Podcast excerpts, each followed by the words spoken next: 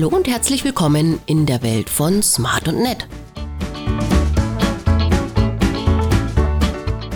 Im Talk mit Praktikantin Caroline.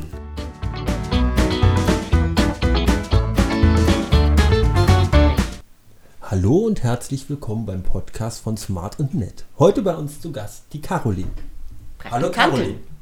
Praktikante auch. Jetzt, jetzt durfte ich einmal anmoderieren, Ja, jetzt habe ich es vermasselt. Ich wollte Soufflöse Pra machen. Praktikante bei Smart und Net, das schneiden wir nicht raus. Hallo Caroline. Hallo. Jetzt hast du das Problem, dass du überlegen musst, wann du reingrätscht. Das ist bei mir auch immer so. Naja, dann stelle ich jetzt mal so die erste Frage. Wie Ja. ist es bei uns, Praktikum zu machen? Ja, also ich finde es sehr gut. Ich habe es mir zwar ein bisschen anders vorgestellt. Wie anders? Okay, ja, ähm, also ich weiß nicht. Ich habe es tatsächlich, also beim vorm Bewerbungsgespräch hatte ich so ein komplett anderes Bild im Kopf, dass ich da reinkomme und komplett anderer Duft, sage ich jetzt mal, weil ich finde, jedes Zuhause hat so einen anderen Duft, beziehungsweise jedes Büro. Und Beides. Ja, genau. Und ja, es hatte auf jeden Fall einen ganz anderen Geruch, wie ich es mir vorgestellt habe. Und dann generell die Wohnung fand ich auch sehr anders eingerichtet. Und ja, aber ja, ich fand's, also bis jetzt finde ich es sehr gut. Also ich habe sehr viel gelernt bis jetzt. Also mit dem Insta-Post, die Vorstellung und ja, also ich, ich, ich, ich, ich fand es wirklich gut bis jetzt. Ja, deshalb, deshalb auch immer diese, diese große Aufregung beim Bewerbungsgespräch, ähm, was wir bewusst machen, als eine, glaube ich, der wenigen Praktikumsbetriebe, ähm, weil es hier halt auch ein bisschen anders aussieht, ähm, weil ein Kater mal über den Tisch läuft, ähm, weil es eine andere Arbeitsatmosphäre ist. Und ähm, ja, du, du machst es super hier, wie alle anderen in dieser Woche auch. Ähm, du, du, du säuberst gerade unseren, unsere YouTube-Kanäle, Ja. ähm, weil du da eine Affinität dazu hast. Ähm, ja, erz- erzähl mal ein bisschen, die Caro und YouTube. Ähm, ich glaube, du bist da auch selber irgendwo unterwegs. Ja, also ich mache jetzt YouTube seit, ich glaube, zwei Jahren. Ich habe damals angefangen, da war ich, glaube ich, zwölf und ähm, ja, da hat mir mein Vater mal geholfen mit den YouTube-Videos schneiden, die Einstellungen, alles. Also die YouTube-Videos habe ich mir selbst aneignen müssen, so die ganzen Schneidesachen. Aber sonst hat er mir wirklich bei allem so am Anfang geholfen. Dann habe ich es irgendwann mal selber gemacht. Habe ich auch die ersten Livestreams gemacht und ja, dann habe ich mir so eine kleine Reichweite aufgebaut. Momentan poste ich zwar nicht so viel auf dem Account, aber ich bin wieder dran, dass ich mehr versuche zu posten, aber es ist halt manchmal ein bisschen schwierig mit der Schule. Du hast jetzt, du hast jetzt 30 Sekunden Zeit, Werbung zu machen, Marketing für deinen YouTube-Kanal. Wo findet man den? Was, was finden die User da? Ähm, und so weiter und so fort. Leg los. Okay, ähm, also ich ähm, habe auf YouTube, heiße ich dort Claykid, Claykid und dort mache ich hauptsächlich ein, On also spiele ich hauptsächlich ein Online-Game, das heißt Star Stable und ja, genau, also es ist, es, ich versuche so viel eigene Sachen zu posten, also so viele eigene Ideen zu haben, bekommen und ja, ich versuche auch immer den Schnitt sehr gut hinzubekommen, damit ich halt gute Videos, gute Qualität rausbringen kann.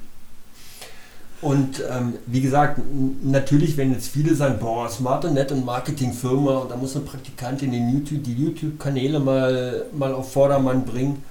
Ähm, es ist tatsächlich so. Es ist tatsächlich so, ähm, ihr kriegt es auch teilweise mit, wir müssen auf so vielen Kanälen unterwegs sein, sichtbar sein, dass wir wissen und ich weiß, wie wichtig YouTube sind und ich weiß auch, wie YouTube Shorts funktionieren. Aber die Zeit ist einfach oft nicht da und das ist oft was, was dann im Tagesverlauf, im Wochenverlauf dann mal hinten runterfällt.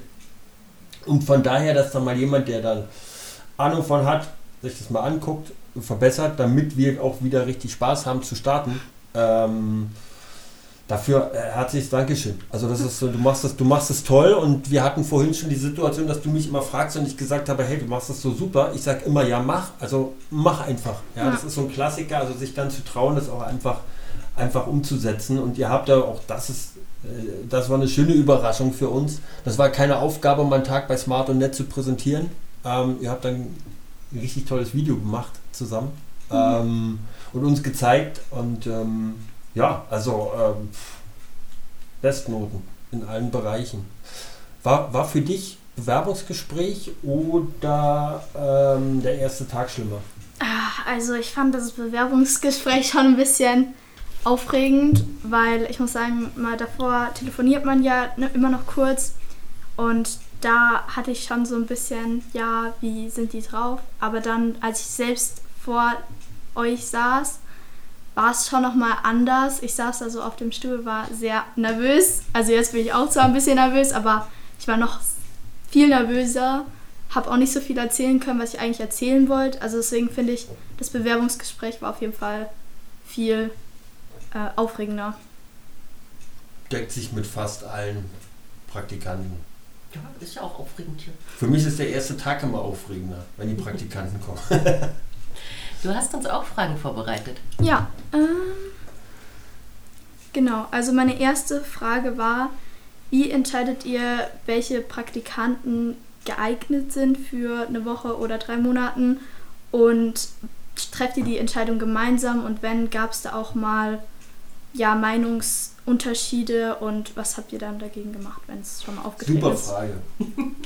Nein, also eigentlich sind wir uns immer einig, aber das liegt auch daran, dass, dass ich dem Dirk da viel auch das Feld überlasse. Ihr habt ja auch gemerkt, er ist Ja. mit euch vor allem äh, da beschäftigt.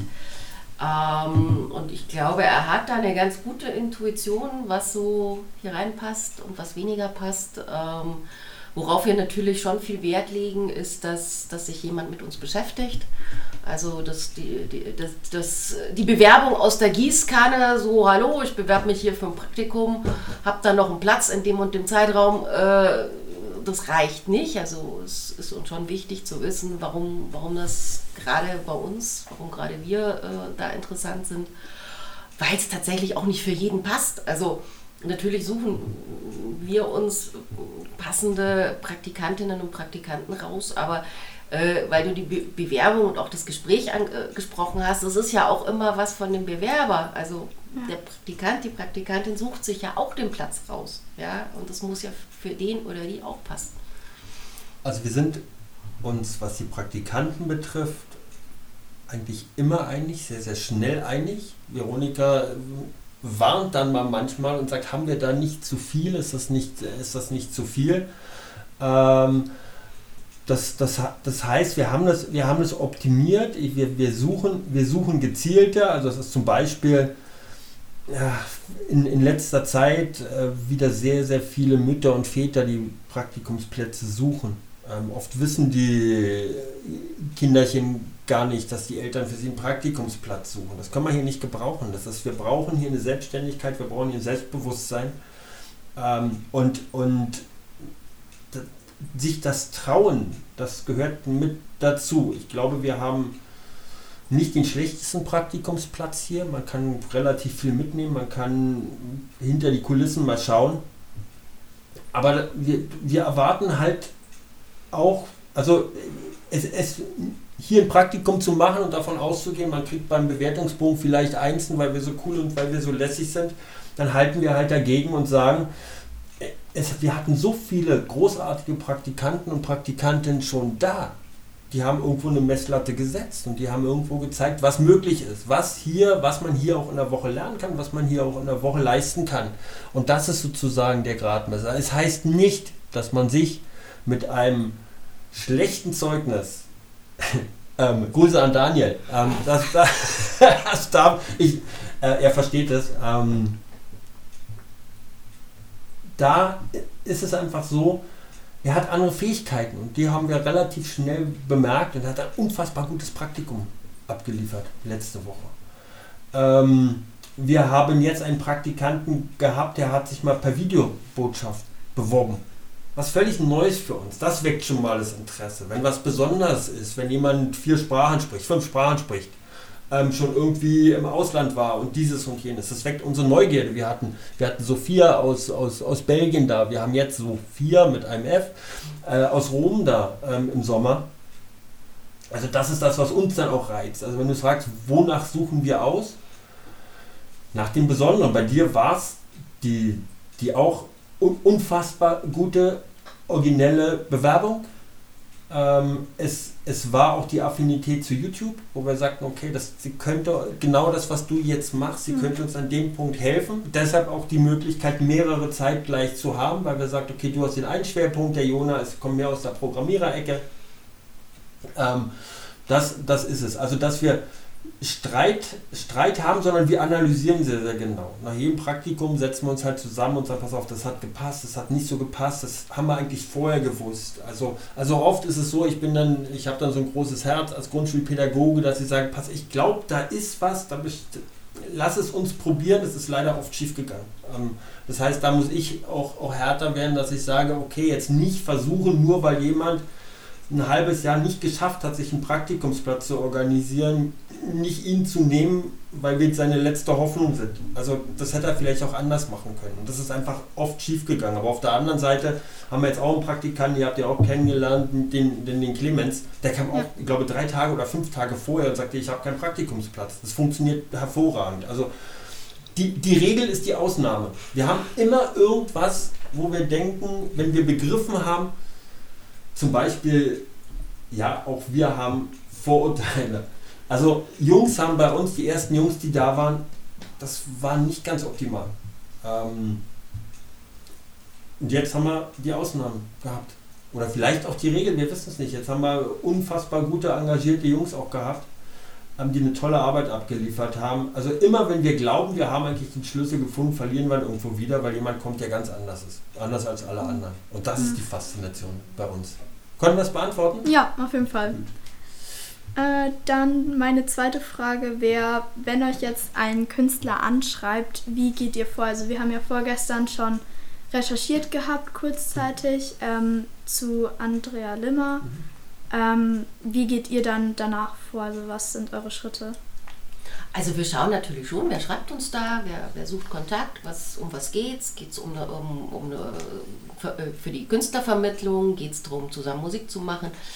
Ähm, das ist natürlich erstmal das Thema und dann in der Regel ist es so, dass wir äh, dann auch das Gespräch suchen, um einfach auch mal die, äh, die, die, die Wünsche, die Ziele abzuklopfen, auch zu gucken, wie was, also einfach auch die gegenseitigen Erwartungen. Es gibt einfach auch äh, Künstler und Autoren, die Erwartungen haben, wo wir sagen, da bist du woanders besser aufgestellt. Ähm, wir können es dir nicht versprechen.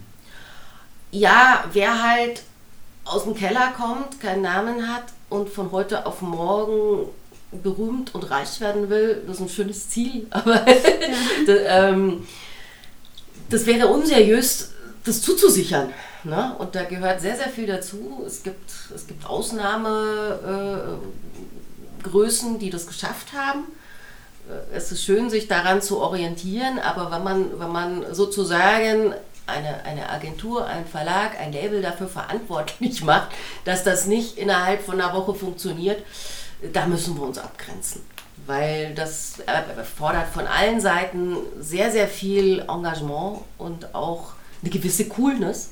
Ja, man darf sich das wünschen, das ist völlig in Ordnung. Man darf auch darauf hinarbeiten. Aber man muss auch locker bleiben, wenn es halt drei Tage länger dauert. Ne? Also unter, unterteilen wir das Ganze mal. Zum einen Künstler, die für uns interessant sind. Da ist es relativ einfach, wir versuchen Signale zu senden. Nicht indem wir anrufen, sondern indem wir beispielsweise auf Instagram, auf TikTok äh, bei den üblichen Verdächtigen Likes hinterlassen, äh, mal einen Kommentar schreiben und zu gucken, wie reagiert er darauf. Oft ist es so, wir schicken ganz, ganz viele Herzchen, so mit Daumen, so immer bis, bis, bis kurz bevor man irgendwie gesperrt wird, hintereinander weg. Und dann kommt schon oft Herzchen zurück und ich sehe daran, der Künstler interessiert sich für uns. So, dann schreibt man einfach mal eine persönliche Nachricht und bedankt sich für die Likes. Ich rede jetzt wirklich mal unsere Tricks raus. Ja? So, und dann kommt man so ein bisschen ins Gespräch und dann telefoniert man sich zusammen. So, das heißt, das ist der Fall, wenn wir das Interesse haben. Zudem, in dem Fall, wo wir ein Signal senden, haben wir und habe ich meistens im Speziellen schon sehr genau geguckt, wer ist das? Passt der zu uns? Bringt er die Qualität? Hat er den Anspruch, den, den wir brauchen? Das heißt, das ist sozusagen, die Stufe ist schon durch. Wenn sich jetzt Künstler an uns wenden, dann ist es ein bisschen anders, weil dann telefonieren wir relativ schnell miteinander mal und dann hören wir die Sicht des Künstlers, der zu uns will, die Beweggründe. Ähm, er erzählt uns vom großen Netzwerk, von seinen erfolgreichen Büchern, von seinen erfolgreichen Songs, von seinen tollen Auftritten vor vielen tausend Menschen. Ähm, das Netz vergisst nichts. Im Internet ist dann relativ schnell zu recherchieren, dass das Netzwerk doch nicht so groß ist. Ähm, dass vielleicht viel, viel Traumbilder im Kopf sind, die aber bislang nicht da waren. Und das ist schon so ein Warnhinweis für uns, dass wir sagen, okay, da stimmt die, die, die Selbsteinschätzung nicht. Also wer sich entspannt und wer sagt, okay, das dauert eine Zeit und ich weiß, berühmt, reich zu werden, ist harte Arbeit. Du willst nicht um 6 Uhr am Flughafen München zwingend jedem ein Autogramm geben und mit jedem ein Selfie machen, wenn du die Nacht davor bis um 3 Uhr Party gemacht hast. Das willst du nicht. Als da musst du das machen. Als da musst du immer nett sein zu den Fans, musst, selbst wenn die nerven. Ja, dich nerven auch manchmal Jungs oder Mädels, wo du denkst, hey komm, jetzt lass mich einfach mal in Ruhe. Ja. Wenn du das als Star machst, hast du ein Problem. Ja, also das ist harte Arbeit, das ist viel über, über Jahre, über Jahrzehnte teilweise. Wenn dieses Bewusstsein da ist, dass jedes Projekt mit uns ein vogelwildes Abenteuer ist, was sofort erfolgreich sein kann, aber was auch erst später erfolgreich sein kann. Vielleicht wird es auch kein Erfolg, aus, aus irgendwelchen Gründen. Vielleicht hat sich die Zeit einfach verändert oder der Musikgeschmack der Leute hat sich verändert. Also das prüfen wir dann schon, schon sehr, sehr, sehr, sehr genau, ob, ob, das, ob das passt. Ähm, im, Im Normalfall in letzter Zeit, was Künstler betrifft, passt es, passt es super gut, weil wir halt sehr, sehr offen kommunizieren und gleich sagen, pass auf, so und so ist das ähm, kannst du damit umgehen, dass wir so ticken? Wir sind keine, wir sind ähm, kleine, keine klassische Künstleragentur, die auf Seiten der Künstler steht und utopische Gagen versucht rauszuholen, sondern wir sind Künstlervermittler. Wir versuchen zwischen den Künstlern und den Veranstaltern von denjenigen, die die Gagen der Künstler bezahlen, dazu vermitteln. Ähnlich wie ein Immobilienmakler dazwischen steht. So, und im Optimalfall kann der, hat der Künstler einen tollen Auftritt, und der Veranstalter einen tollen, äh, tollen Abend und er sagt danach, der Künstler war jeden Cent wert und die Agentur hat eine tolle Arbeit gemacht dazwischen, smart und nett. Ähm, das, das ist es und das versuchen wir, wir also wenn wir, wir fragen natürlich auch Künstler, was nimmst du normalerweise für Gagen? So. Und, es ist halt schon relativ häufig, häufig passiert, dass da Gagen aufgerufen werden, wo wir uns denken, wo wir jetzt auch ganz sicher sein können, die sind nie vorher ausgerufen worden. Die werden jetzt einfach nur ausgerufen, weil wir jetzt eine Agentur sind und man probiert es einfach mal. Das ist uns gegenüber auch ein bisschen unfair, weil wir verdienen nur Geld, wenn wir den Künstler auch gebucht kriegen. Ja? Also wenn du jetzt dich draußen hinstellst und sagst, ich, äh, ich, ich mache jetzt Musik und ich will dafür 50.000 Euro haben für 20, für 20 Minuten, da kriegen wir dich nicht vermittelt in dem Bereich. Ja? Also da die Selbsteinschätzung zu haben und, und das Bewusstsein, wir, wir haben nichts davon, wenn Künstler zu wenig Gage bekommt, weil dann kriegen wir auch weniger Geld. Aber ein kleines Café mit 10 Plätzen, da kann ich nicht tausende von Gagen äh, ausrufen, weil ganz einfach der, der die Veranstaltung macht, muss sich die auch irgendwie finanzieren. Und das muss einfach auch passen. Und da kommunizieren wir sehr, sehr offen. Und äh, vielleicht haben wir den einen oder anderen mal verschreckt, meistens wissen wir es nicht. Aber oft kommen die auch ein paar Monate, ein paar Jahre später dann nochmal zurück auf uns. Naja, und die Vorträge von uns werden immer länger, weil wir natürlich auch immer mehr Erfahrungen machen. Ja, ja.